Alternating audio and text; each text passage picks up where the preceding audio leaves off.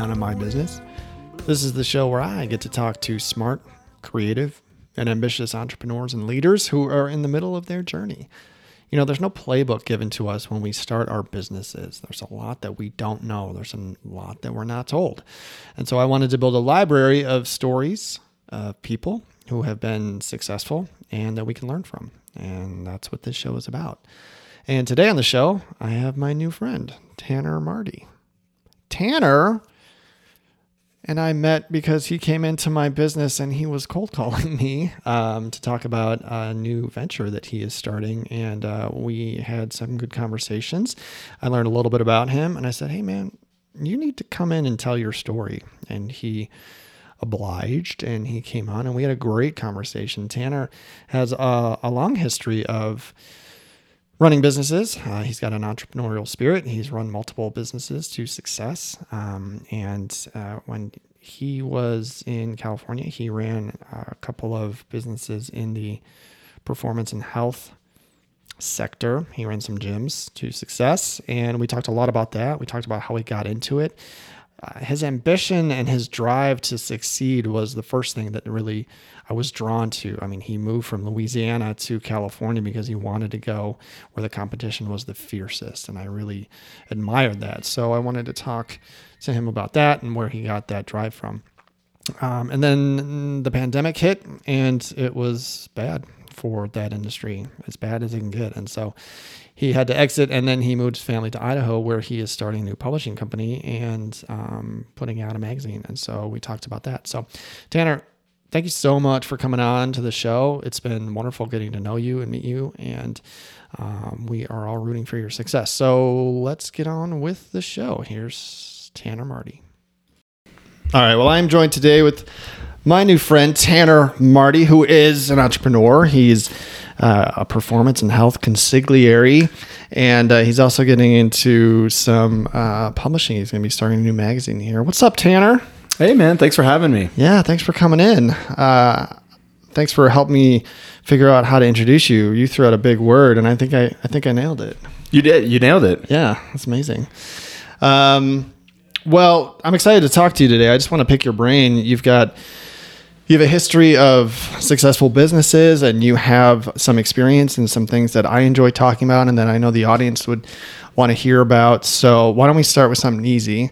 Where are you from, and how'd you get to Idaho? Originally from Louisiana. Moved around a lot when I was younger, but that's where I was born and spent most of my childhood. Do you have any of that? Any Louisiana? Can you throw in a little Louisiana for me? A little accent? This is a whole. The Louisiana accent is a whole podcast conversation on its own, because there's essentially four distinct accents in the state. I'm sure, yeah. And I grew up in Baton Rouge, and so there's a Baton Rouge accent that's very different from New Orleans, which is really more of like, it almost sounds like a New Jersey accent. Yeah. And then you have the Acadiana part of the state, which is the southwest part of the state, which has the French accent. A little Creole. And then up north, you have more of like a traditional southern accent. And Baton Rouge is kind of this strange combination of them all. But I lived in California for 16 years, and I feel like I lost a lot of it. But there's still some things I say from time to time my wife picks up. Do you ever go back and it kind of comes out a little more? I hear it when I'm around my friends, and then there are things that I'll say some. That's so fun. Yeah. All right. So how'd you land here in Idaho? So I guess I would go back to, went to college in Louisiana, went to LSU, and then moved out to California to take a job in medical device sales. And really that was just kind of the engine for getting me out to California. And, my idea was that while I had lived in a lot of different places in the Southeast, I felt like if I was going to find out who I really was and what I believed in and what I was about, I needed to go to a place where anything was possible, good, bad, ugly, absurd, criminal. And Los Angeles is the ultimate place for that. Regardless of what you want to be, if you want to be the best in the most competitive market, Los Angeles is a great place for that. So if you want to be a surfer, an artist, a musician, a salesman, real estate, whatever it is, you can do it in the, top arena there. And, all right. And so that was the opportunity that I saw. So you went to LSU and you studied what? Finance. Did you have an idea on what you wanted to do? Once you grabbed your diploma, you were like, all right, I'm going to go and be a, did you have what would you have said? None. You didn't have an answer to that. None. Yeah. That's okay. I got a finance degree because there was a girl I was dating in high school and for a little bit of college. And she worked for this family that seemed very wealthy, and they took her on vacation all the time to babysit their kids. So I asked her, what does this guy do? Right. He seems to be doing really well. And she said, he's in finance. And I was like, all right, that sounds like a good idea then. So that's why I majored in finance. So you're like Jonah Hill in The Wolf of Wall Street, right? You're like, do you remember the scene where he's sitting down at the diner, right? And he's like, if you show me a check right now, I quit and come work for you, right? Yeah, exactly. It wasn't very well thought out, And then the first job I got in California was with a great medical device company, like Fortune 100 company. And there was an opportunity to take a sales job. I had an uncle that had been in medical sales for a long time. And he, explained that like, look, you're going to get great training. It's a good opportunity. You should do it. It was moving me to the place that I wanted to go. So I took the opportunity. Glad I did. It was a great experience. So I want to talk real quick about, you said why you moved to LA. You're like, it's where the best of the best go. It's where the cream rises to the top. It's the most competitive market for all these different types of industries.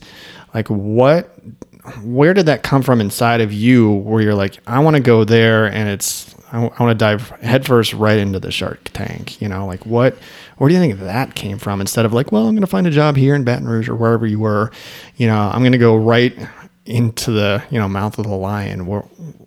Why do you think you made that decision or what drove you to want to do that? That's a big jump. There was a few different things, but if I was to try to distill it down into one thing, I played sports growing up. I was really into basketball. That was like kind of my main thing. And what I found through the process of putting myself through all the training that it would take to be very good, like what I found was going through that crucible was what revealed my character and who I was and putting myself voluntarily through those challenges. And, there's a lot of struggles. There's a lot of ups and downs in it. It's not like, it's all some, Van Damme training montage where every day you're getting better and there's, there's this soundtrack to it. And so I wanted to put myself through that personally. And I felt like, at least for me, to, look back like a decade after I'd gone through it to really know who I was and what I was about, I needed to go somewhere where I could expose myself to everything. Like I said, the good, the bad, all that. And that would be the only way if I put myself through that kind of experience, I could really know who I was. I could really kind of extract the ultimate version of myself and know for sure that like, I didn't find myself in this position just because I took a job in Baton Rouge and just kind of did everything. And then I look back and I'm like, well, is this really what I wanted? Is this really what was for me? Is this really what extracted the most? Because how much was I even exposed to? So you wanted to find out who you were like as fast as you could. Yeah, I wanted to really like throw myself in the fire. Yeah. And it was perfect for that. I 100% check that box going there. That's there awesome. Was, you feel very confident in knowing who you are and what you're about when you do it that way. And that's not to say that that's the only way to do it. That was just the way that I felt I need to do it to do it for me. Yeah. Were you confident going out there? We're like, I'm going to go and set the world on fire and this is going to be it. Or was there some trepidation or what was your mindset? When you moved out there, you're like, I'm going to go. Did you have the job when you moved or did you move without a job? I had the job when I moved, but I didn't really know. I knew one guy that I had a relationship with, I was friends with in college. And, he wasn't one of my best friends, but he was, someone I was friends with. And that was it. So I was enthusiastic. I was optimistic. I was also scared. You know, it was going to be really far away from everyone I knew. And, you know, I had never imagined a job in sales. So I also didn't really know what I was getting into in that regard. But I was also really excited to kind of paint on this blank canvas. There was also something very liberating about being far away from everyone and being able to kind of, you know, invent myself. Yeah, I did the same thing. I moved. I'm from Chicago, and my first job was in New York. And I was like, I'm going to get out of here. I didn't know what soul in New York, you know. And I was comfortable with that. I wanted to see what I could do on my own and see what I could prove to myself. And then I moved to Washington State. I was like, I'm going to go coast to coast, you know. So, like, I understand that, and it's exciting being out on your own and trying to make it on your own and see what struggles are there, and having enough confidence just to do that is a lot, you know? So what was it like when you landed? Like, talk me through what your first job was. You were in sales for a while. Sales is a tough pool to jump into too. So, like, what was your experience like there? It was, so I drove out there and, you know, started training pretty quick. Went through a good training program. You know, there was some things that in hindsight there was, you know, some good value to it. It definitely gave you some of the foundational tools. The other thing was it was an inside sales job. So it was like doing phone sales with these like warm leads. You had a counterpart out in the field that was kind of like establishing some of the relationships, and then it was our responsibility to close it and kind of like tie all the insurance and the doctors and the prescriptions and all, like kind of put the whole thing all together. And what was great about that was because there was so much business, you got a lot of repetition. Like you got a lot of practice. Right. And, you know, the girl who was supposed to, I'll never forget this woman, Carla, love her to death. She was supposed to do my training, but she had been covering the territory I was ultimately going to take over, and she was pregnant. So she was going to be leaving like any week now. She was so over it. She just wanted to like go on maternity leave. And so I remember the first day I thought like, well, I'm just going to listen to her a few times, and then we'll slowly get into it. Literally the first call she got, she gave me the phone. She's like, here, take it. Have at it. And I was like, I didn't even have time to be scared, but right. Like, you know, you kind of don't know what you don't know. And so, yeah, just the amount of repetition in that job was awesome. Yeah. For just the practice of having these kind of conversations with people, listening, you know, asking good questions, not getting too attached to rejection or someone not seeing something your way, and also not projecting yourself and your experiences onto someone else's experience. So there was a lot of intrinsic value there. And, but ultimately, you know, I could go through some of the other things. There's also some things about working in corporate America that aren't the most awesome, especially in a sales job like that, where there's kind of this, you know, zero-sum game, you know, like, well, if you get the promotion, that means I didn't get it. So there's a lot of like, you know, not always the most supportive system. And there was some other things that I could kind of see as writing on the wall that I really wasn't in love with. And so I took another job selling medical research software that actually got me an outside sales, because that was the other thing. At the first company I was at, there was a pretty long track to go from inside to outside. Mm-hmm. And frankly, like if you were really good on the inside, they kind of almost didn't want to lose you there, you know? So they weren't always trying to kind of look out for your best interests all the time, you know? And there was, so took a job in outside sales doing this medical research software, which was also a good experience because that was the first time I was going and like cold calling and having to walk into places and like, oh man, what a frightening experience in the beginning. Yeah. Walk me through, give me some best practices for walking into places and trying to sell them something. Cause that's how we met. I mean, yeah. So, and, I want to hear, cause it's tough. I did it too, you know? And I remember when I first started, I had no idea what I was doing. I knew I had to do it. And I started doing it, but without any thought behind it. You know, I didn't have anybody telling me what to do because I was running my own shop at that point. And I knew that I had to do it. And I was like, well, I'll just go see what happens. And you know, I didn't do it right. I learned how to do it right, but I want to hear it from you. So like, what was your experience like there? You know, just a few. Well, the first thing was I did have some good direction from my boss. And he essentially told me, the first places you need to try to walk in are the hospitals that are like the least likely to be able to buy our software, because you need to skin your knees on the places that like it's not going to matter. Go fail fast. And just go fail, because like I could, you know, he was like, I could tell you exactly what I would say, but that's going to be different from every situation. So you kind of just need to go out there and do it.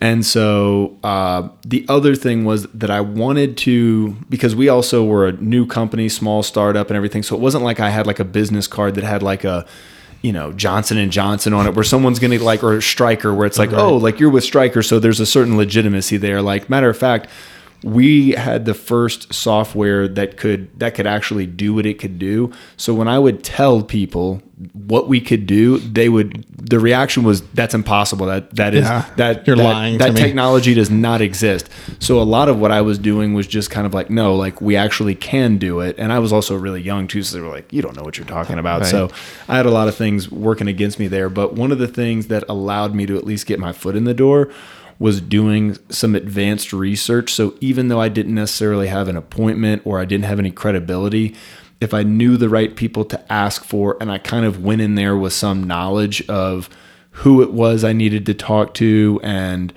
you know, just some lay of the land, that was helpful. It at least gave me a few moments to, like, you know, to disarm someone. Yeah. Then, you know, the other things would be, and this would be different from industry to industry, but to really try not to sound like every other salesman. So, and this is something I'm, you know, even being reminded of now that I'm going back to doing some cold calling in the magazine venture now. I'm kind of remembering some of these things is like, most businesses are being pitched to all the time. And especially in the medical industry, doctors are constantly getting pitched to by everybody. And so you need to find some way to sound different. And that doesn't necessarily mean like say something totally out of pocket. It just means in general, make it more about them than you, I think, is probably one of the biggest takeaways. Is if you go in and immediately go into who you are, who you're with, what your product can do, how you can help them, you've made the entire thing about you. Uh-huh. And if on the other hand, you can ask some connecting questions to make it about them, to see if there even is a potential sale to be made, because maybe there isn't. Right. And that's okay. Totally. So there's other value that can come from those conversations. Yeah. Ton of relationships. There is a lot of relationships I've made where I didn't get the sale, you know, I'm using quote fingers here, but ultimately I built a relationship and that turned into something down the road, and that's okay too. Yeah. Yeah. I mean, you're coming in behind the eight ball. People know why you're rolling into their office. Yeah. You know, we see people coming in, we're like, sometimes it's written all over the truck. You're like, someone rolls in here and you're like, oh, here comes another glass guy or restoration. I know exactly what they're doing. And at this point, I've been doing this for 18 years. Like we have our relationships and things like that. I'll still listen to them and things like that. But I'm looking for, like, what are they doing that's different than the people we're referring to right now? Or what can they do better? And you can tell if they're prepared or not. You can tell if they're new or not. Like someone who's seen hundreds of these people come in, I will kind of, you know, run them through the test, and people will get business from me one way or another, because we may be in a situation where we need a new roofer or something like that. That just happened recently, and I had a roofer come in, and he did great, and we're going to send him business and stuff like that. So some of it's timing, but I also want to be confident with who I'm referring to, you know. So yeah, it's a tough job, and it's something you got to learn, and you have to be able to accept failure and learn from it and keep plugging away.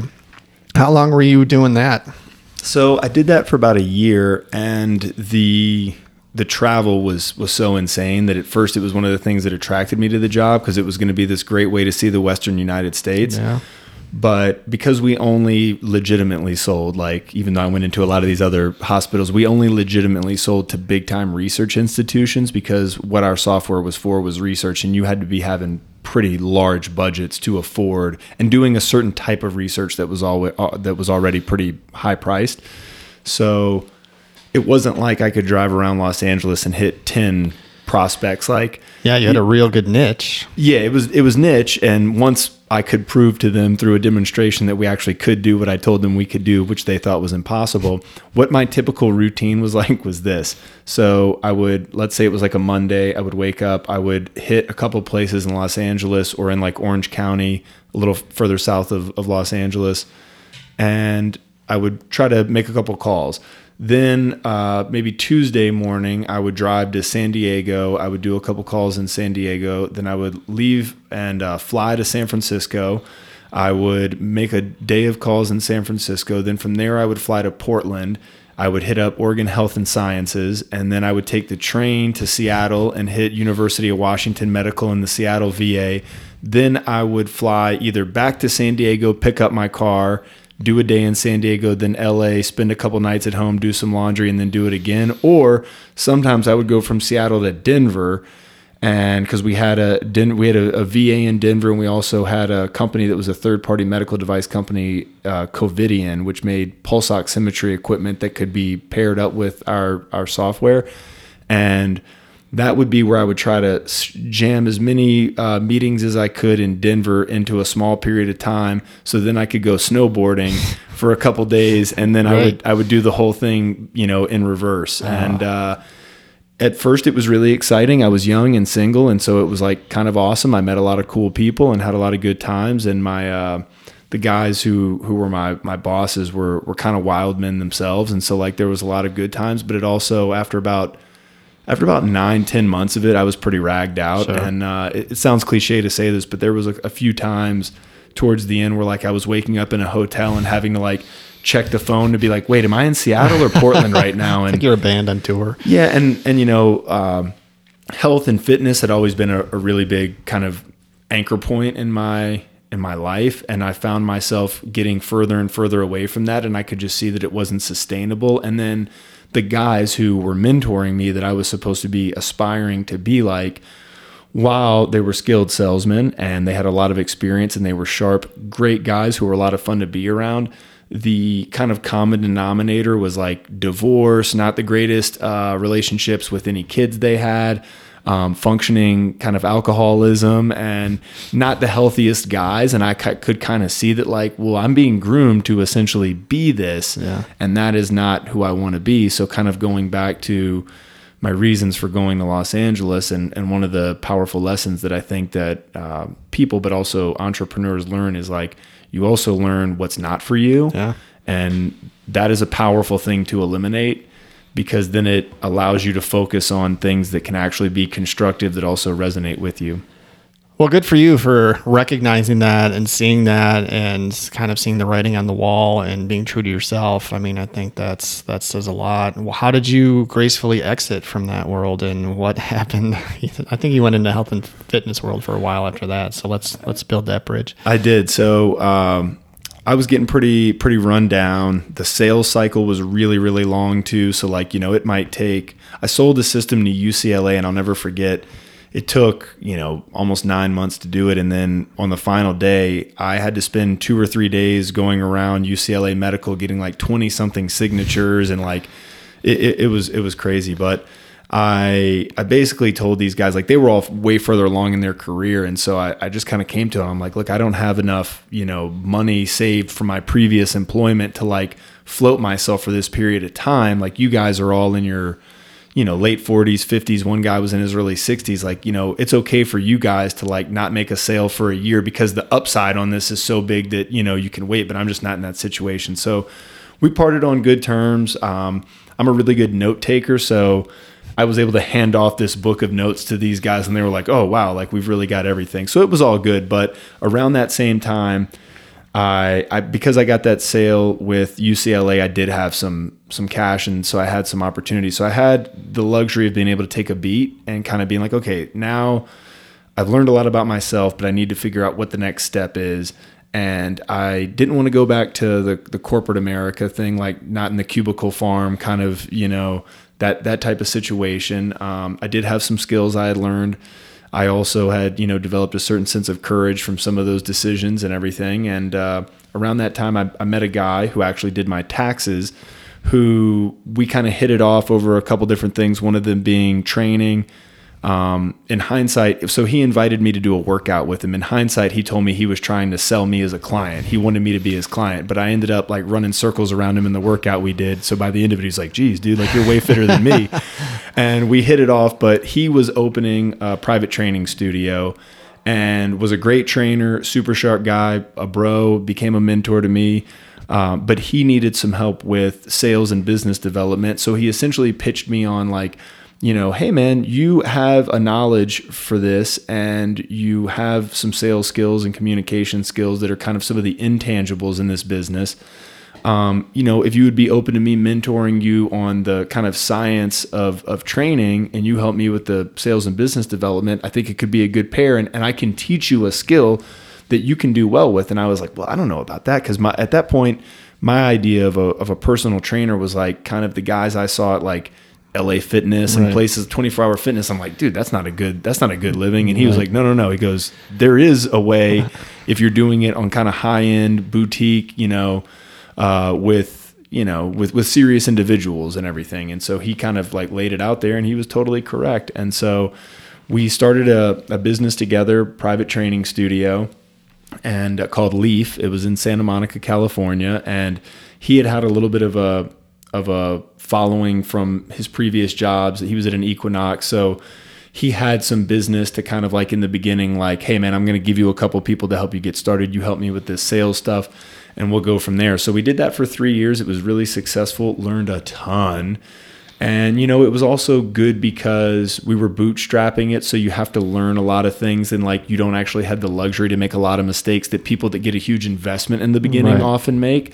So we kind of had to learn how to be successful with, you know, grinding it out and with certain strategies when you don't have money to be able to do it, which is a really good thing. I think everyone should learn. Well, let's talk about a couple things that you just said. One, you said you learned a lot. I'm curious on what, I got a bunch of questions, but let's start there. Like, what did you learn during this period of time? And then I do want to circle back and be like, you know, how do you build a business on a bootstrap budget? Because, I understand what that's like, and I want to hear how you did it. So like, what kind of things did you learn from him while you were, you know, launching? And then what kind of things did you do, you know, for client acquisition, or, you know, how did you fail fast enough and not fail so much that you were still driving revenue? You know, at the end of the day, you had to be driving revenue. So what'd you learn, and how did you do all that? Great questions. So number one, what I learned from him was that just being fit and enthusiastic was not enough to be a successful trainer at the level that like it can support a business and an actual, you know, eventually a family, wealth building, savings, things like that. Like, you have to learn. And so he was really sharp. He turned me on to a lot of stuff. I'm also very competitive. So I had to objectively acknowledge that he was a better trainer than me, and I hated that. Even though we were friends, we had a really healthy competition all the time, but it drove me. And he was always very open about like, hey man, this is what you need to be reading, listening to, then let's talk about it, things like that. So like, number one is you have to be good at your craft, or if it's a product business, like your widget needs to be good. And I saw this many times with other people over the years I was in Santa Monica as a gym owner, as a business owner, is that people were they were rushing launching that they didn't have things dialed in. So like some of the important things. Exactly. And so because we didn't have the money to like do this grand launch and all this stuff, we kind of like had to start off really slow, which actually was good for me because I wasn't ready for it yet. So like the first 6 months or so, while we were just kind of getting things going before we even had the money to, you know, throw into some PR and marketing and stuff, was me just like getting my skills sharp. Right. And the other thing I did was I went and got a job at a gym right nearby that also allowed me just to get more reps. So I wasn't making as much money at that gym, but they were able to like feed me a lot of clientele. And so I just worked really hard to get really good at my craft and like really just do as many sessions as I possibly could. So like, you know, in the beginning as a trainer, you're doing like a lot of free intros and stuff like that. And like, you know, at a certain point you get in your career, at least in the fitness business, you shouldn't be doing that anymore. But if that's a way that you can practice, then like you just need to practice what you're doing a lot. Yeah. Or if it's a product, you just need to be really dialing your product a lot. Because when your service and product are really good, even if you don't have sales skills, it's really just you sharing how good your product is with the right person. So like, it doesn't feel like you're having to sell something hard, you know? Yeah, like the market decides, right? Exactly. And then really what it is because you've dialed the product and service so much, you know a lot about it. So really it's just having a conversation with people. So going back to like skills and sales and everything, when you get to a point where you're not pitching or presenting or selling someone and you're just having a dialogue, and maybe there is a sale to be made, maybe there's not, but you're just having a human interaction with someone, and you can help them identify some problems, or they, you ask questions where they identify what the problems are. And then if your product or service can actually fill that gap, then there's not really a selling, right? Like this intense selling environment that even needs to happen. And so then it just becomes like a much more effortless thing that is really enjoyable, and you get to meet great people, and you potentially get to help a lot of them. So yeah, wow. That's all. I love all of that. I mean, the fact that you're just having conversations, uncovering a need, you might have the answer to that need, and that comes up again, organically through probably education about your system or your product or whatever it is.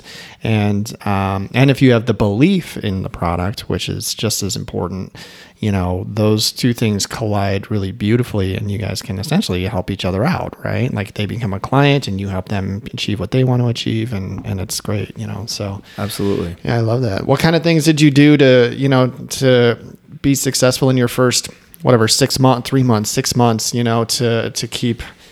to drive revenue, but to keep your expenses low? Yeah. So, we did a lot of networking and in-person stuff, and a lot of like meeting people. And it was because, going back to what we just said, like we knew what we were talking about, and we had good answers. We could really talk through how we could help people. We were enthusiastic about it, which was also fueled by also being scared out of our minds that like sure. we were going to run out of money, but there's enthusiasm. Quiet desperation never hurt, right? Yeah. At least to get out there, it's like, it gets you out there, and it gets you to events that maybe otherwise you'd be like, oh, we're not going to meet anybody here. But like, you never know. You right. meet one person there, and then that person turns into a great network. So yep. like, anytime we could go somewhere where we knew there was going to be an opportunity to have quality conversations that weren't like rushed or forced, we took the opportunity to do it.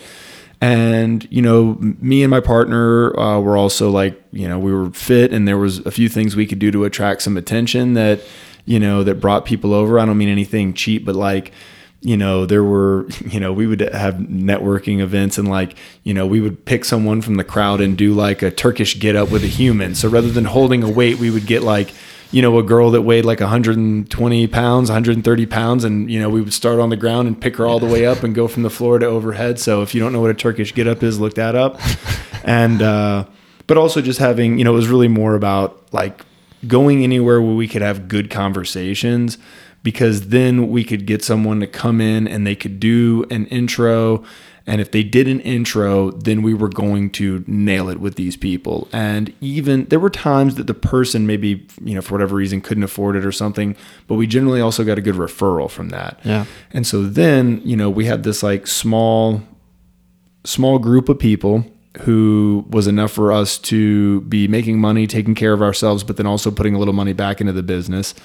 And we were also very disciplined about not trying to like scale too fast, mm-hmm. which then we would have lost the quality of what we were doing. And then that would have ultimately hurt us from getting all the great referrals we got, because yeah. rather than us try to like hire 2 or 3 more trainers so that we could duplicate all of our efforts more, like we just focused on me, him, one other guy. Then we brought another guy in maybe about a year into it. And we made sure they were really high level, and they could, we were also very like-minded. So even though we might do certain things a little bit different, there needed to be a cohesion there. It wasn't about just like going after someone who was super charismatic or that already had a bunch of clients that we could essentially like kind of buy a piece of their business and bring them in. We needed people that were like-minded, so that any conversations that were had were going to be very similar, coming from the same place. And really doing a good job with these people and asking for referrals, and, also doing events and things where they would also bring friends and family. So, we'd have barbecues, different things like that at the beach, like kind of these organic things where like we invited them to also invite their friends and family and stuff like that. And that was really helpful. And, you know, that was really like kind of word of mouth was just a big part of what we did there. Word of mouth and just any opportunity to have good conversations with people. Tell me, when did you know that you were good? Like, when were you like, all right, I think that what we're working on here is actually working? Because there's fear and trepidation when you start, like, you're like, I've never done this before, and like, let's see how it goes and let's see what happens. Like, when did you have the moment you're like, huh, I think we have something real here?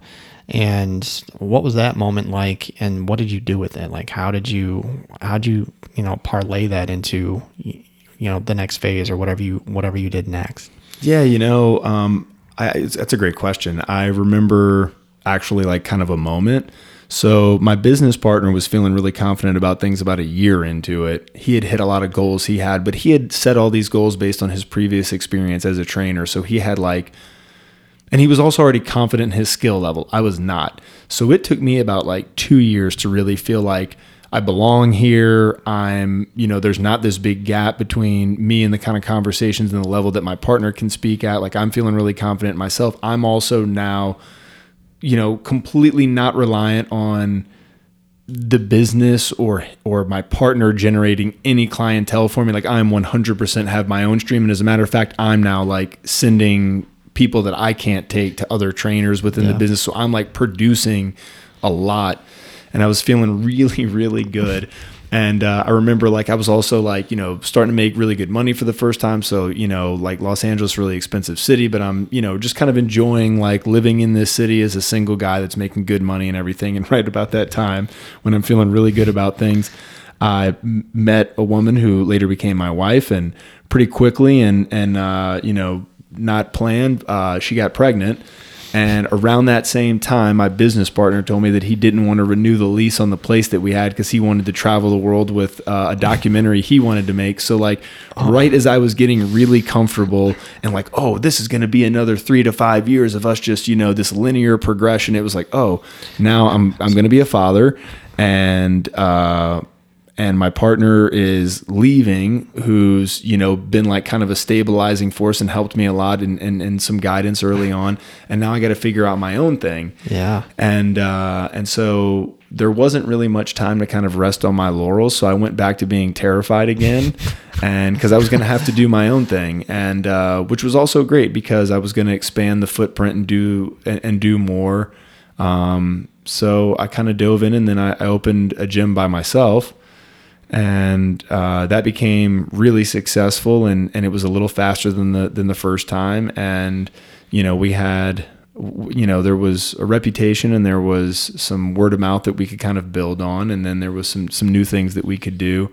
And that was about 16 months with the second gym that I did on my own before it was like, okay, this is definitely working, and it's predictable, and it's growing faster and faster, and we're really successful. And we cruised like that for about another year and a half, and then it was time to expand, because at that point we were bursting at the seams, and it was getting to a point where like the quality of the experience for the client was actually diminishing because there was just too many people and just too much happening in the gym all the time. And so we needed to expand. And so we expanded into a much larger facility, and that had its own challenges and things that you learn about, you know, dealing with the city and zoning and permits and brutal.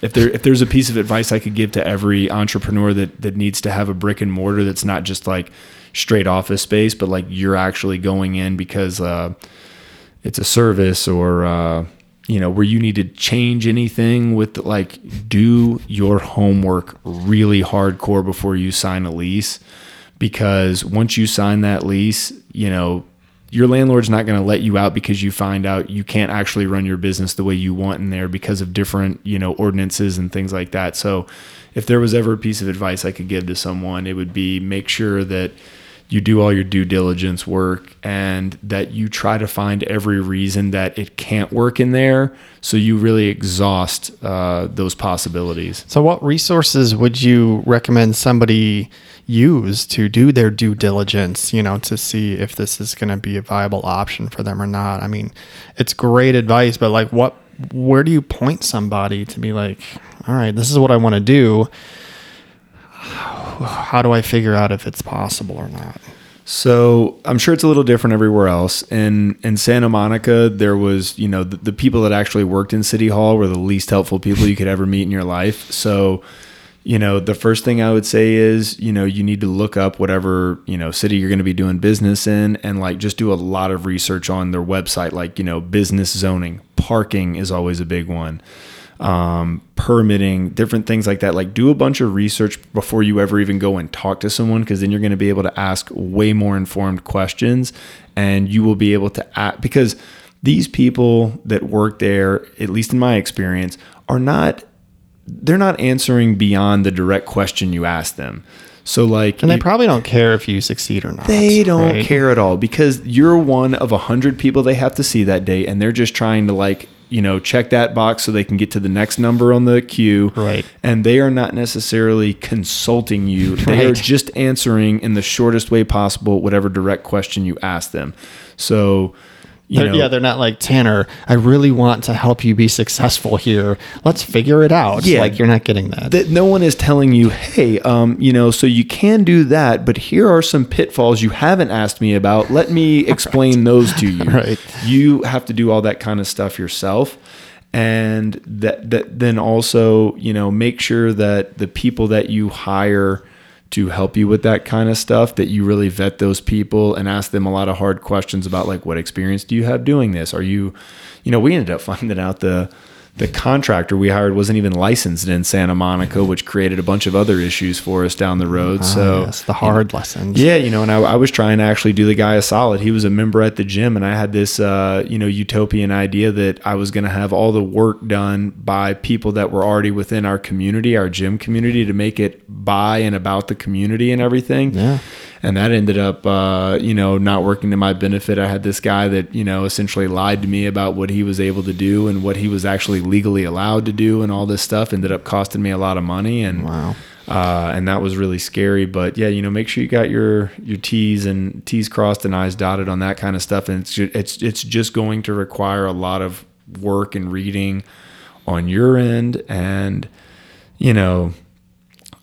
Also, your commercial real estate agent can be helpful up to a point, but you got to remember, like, they're also trying to do this deal.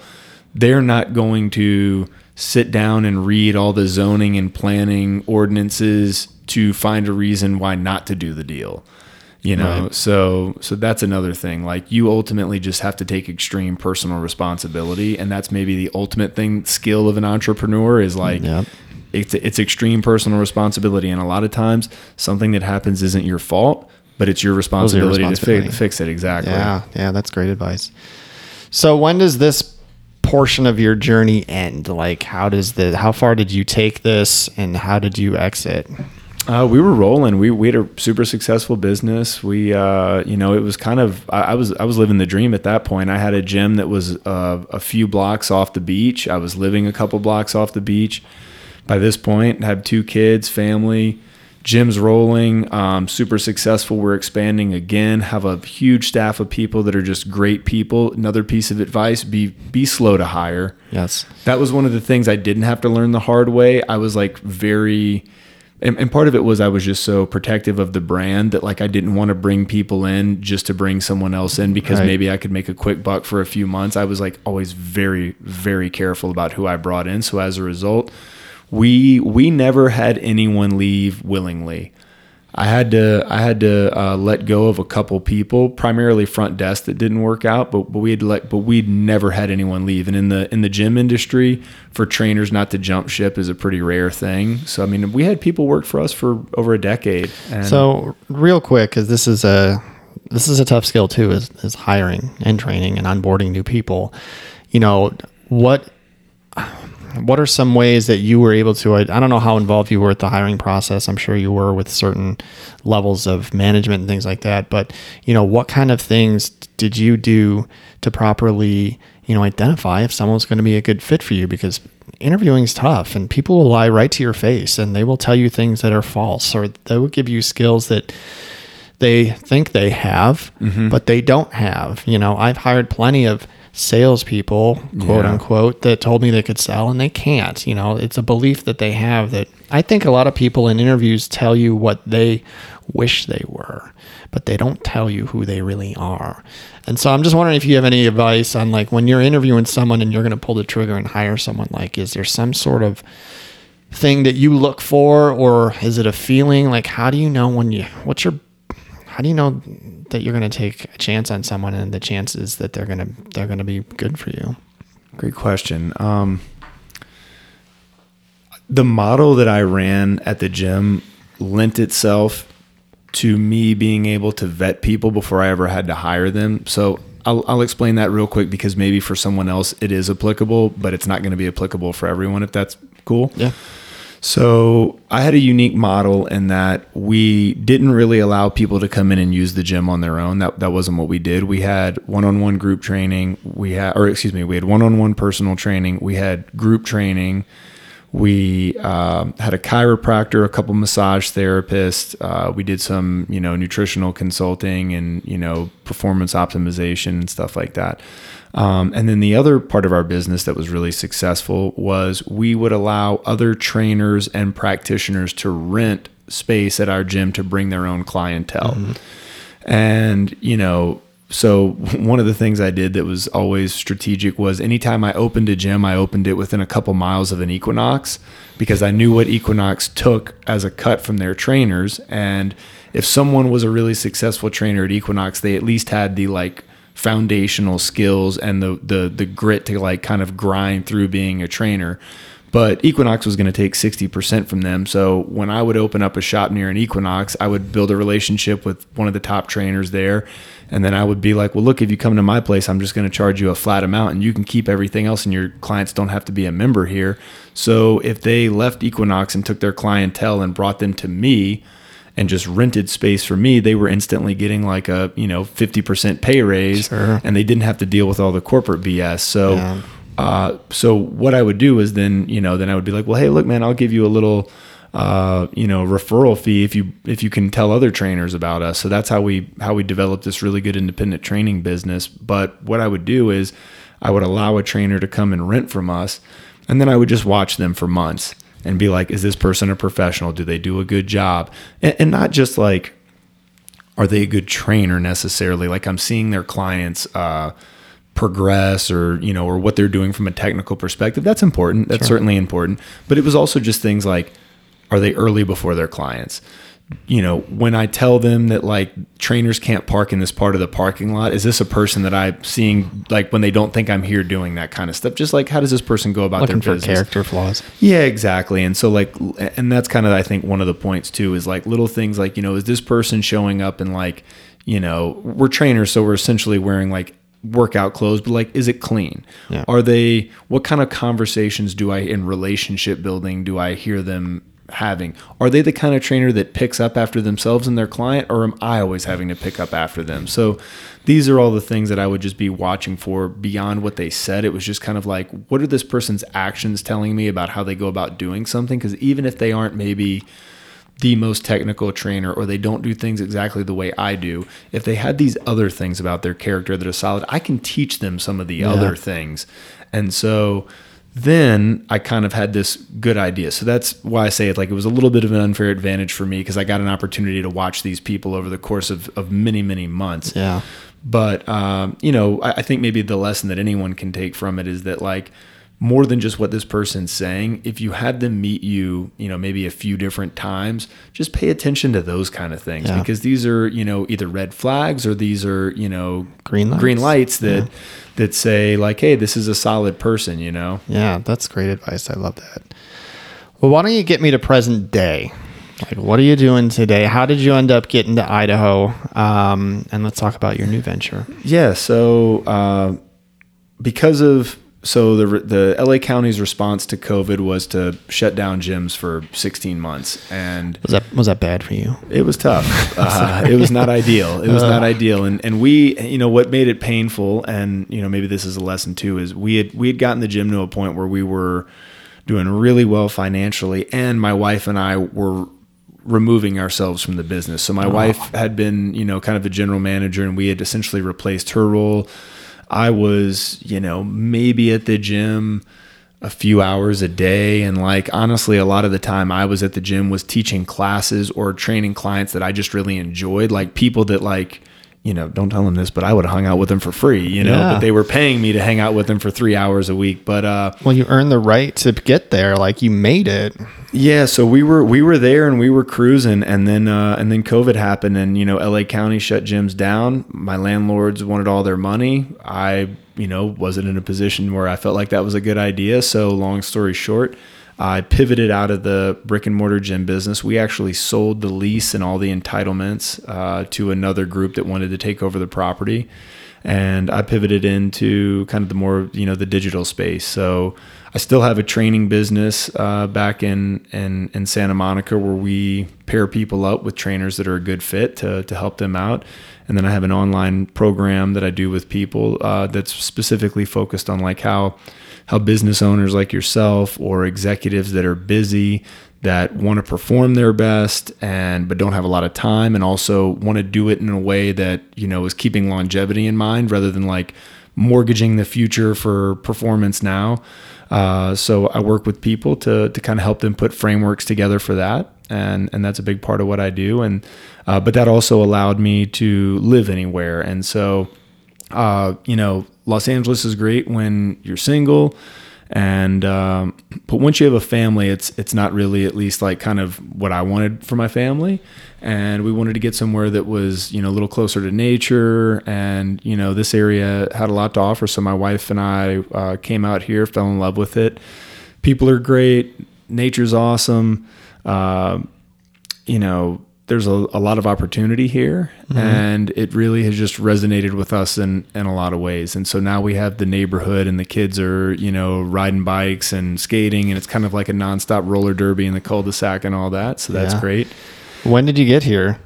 Got here in, beginning of August last year, August, 2022. Yep. August, 2022. We got here and, you know, really enjoying it. The thing that I missed and what I do now though, is there is not the aspect of community really in like, you know, online training. As a matter of fact, all my best clients are the ones that I typically communicate with the least because they're motivated and they follow the instructions and there's fairly minimal interaction. But, you know, going back to the gym when, you know, you asked me about what I thought when I thought I was going to be successful. So what I thought was going to make me successful was that I took my craft very seriously. And I thought that I would be successful because I could share my knowledge base about training, nutrition, and that I could also provide some guardrails of accountability. And that I could also just I was very enthusiastic about it. And I thought that would be helpful. And those things are certainly important.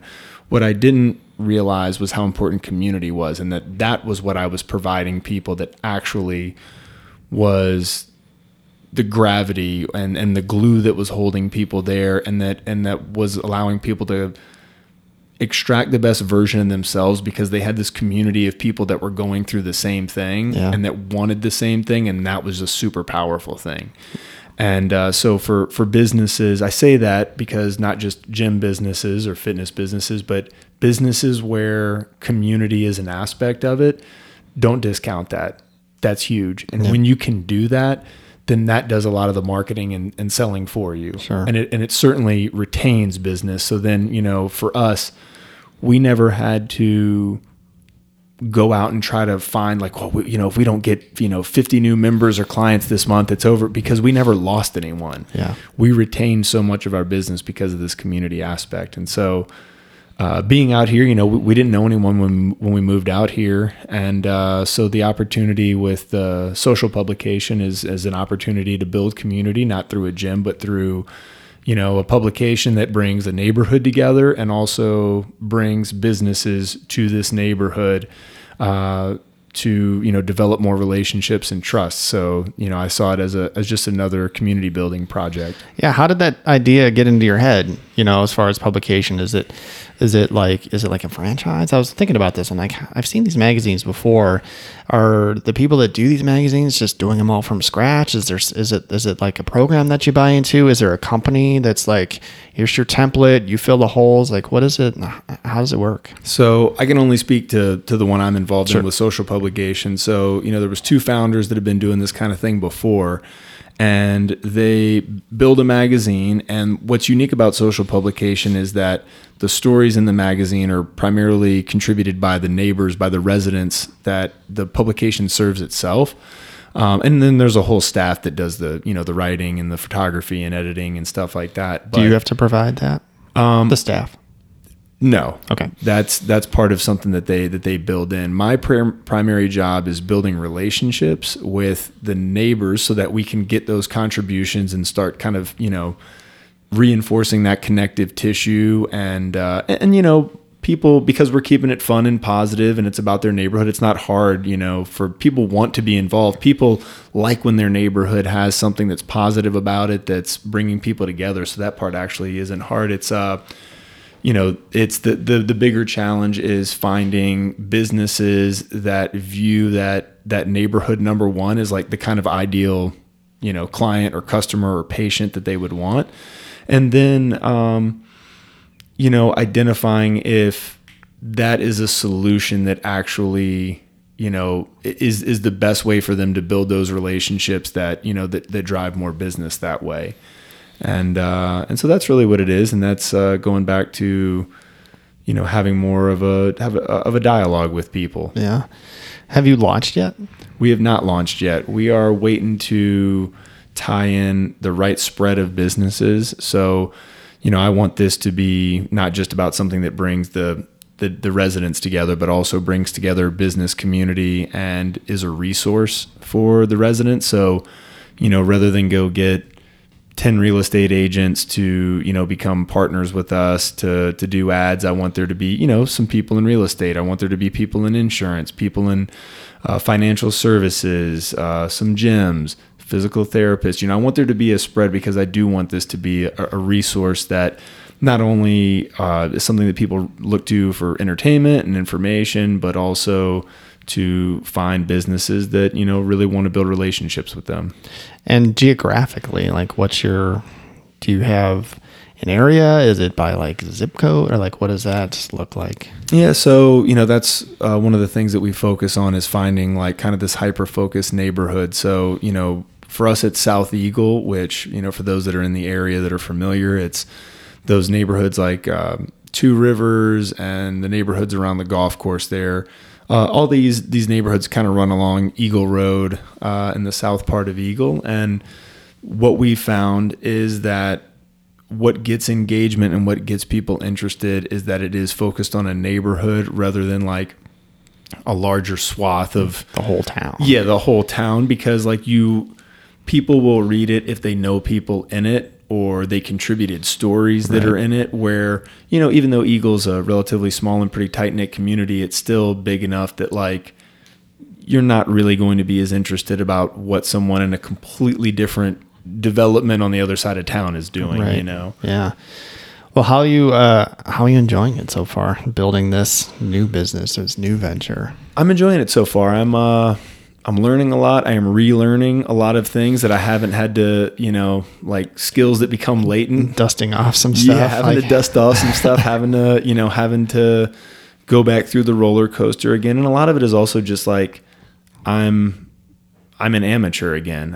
I'm totally new again. Like I worked really hard to become a master of my craft and fitness. And even though there are certain soft skills that carry over, there's not a whole lot that translates on the day-to-day. So it is humbling myself once again and, you know, working to refine some new skills. But I am really enjoying it because I'm also meeting a lot of cool people like yourself that I'm developing relationships with that otherwise I wouldn't have a reason to reach out to. Yeah. You know, I mean, otherwise it would be easy for me to stay in my home office and never go out and just you know, keep working with people digitally, but I want community. I want to meet people. And even if there isn't a sale to be made because it's not the right fit, the relationships are really cool. And, you know, one of the greatest things about being a trainer in Los Angeles was just the interesting and unique people I worked with. I mean, I had some of the most interesting clientele. From Tommy Chong was one of my clients. He actually married my wife and I. He was the officiant at our wedding. To, you know, people and, you know, doing really unique things in food science and real estate and art, and just the people I got to meet are great. And I fell in love with just meeting people that are doing interesting, innovative things, entrepreneurs especially, because there's just so much respect there. And so this is an opportunity to meet those kind of people in this community. Yeah. Well, buddy, I'm out of questions. I really appreciate you coming in. Your story is outstanding, and you've brought a lot of value to us today. So thank you. I really appreciate, you know, your competitive nature and the mix that you have with being competitive and being humble. I think is such a winning combination. The fact that you're willing to admit that you don't know everything, and you're willing to learn from other people. You seem to be a lifelong learner. You're not afraid of taking risks, but your risks are calculated. They're well thought out.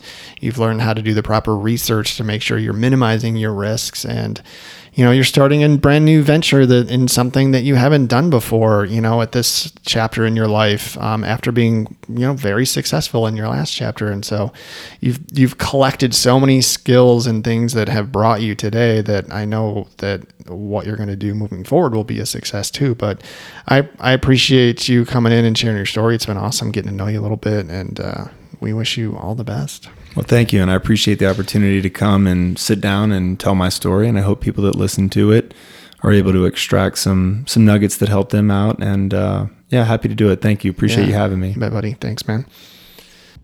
All right. There you go. Thank you so much, Tanner, for coming on. That was outstanding. What a great story. I appreciate you spending some time with me, and we'll be watching you. All right. My name's Matt. This is None of My Business. You can find me all over the place. I'm at DeetsAgency.com. You can find me on Twitter and Instagram at DeetsAgency. And I'm very active on LinkedIn. So why don't we connect? Again, I appreciate you listening. Thank you so much, and keep up the good work.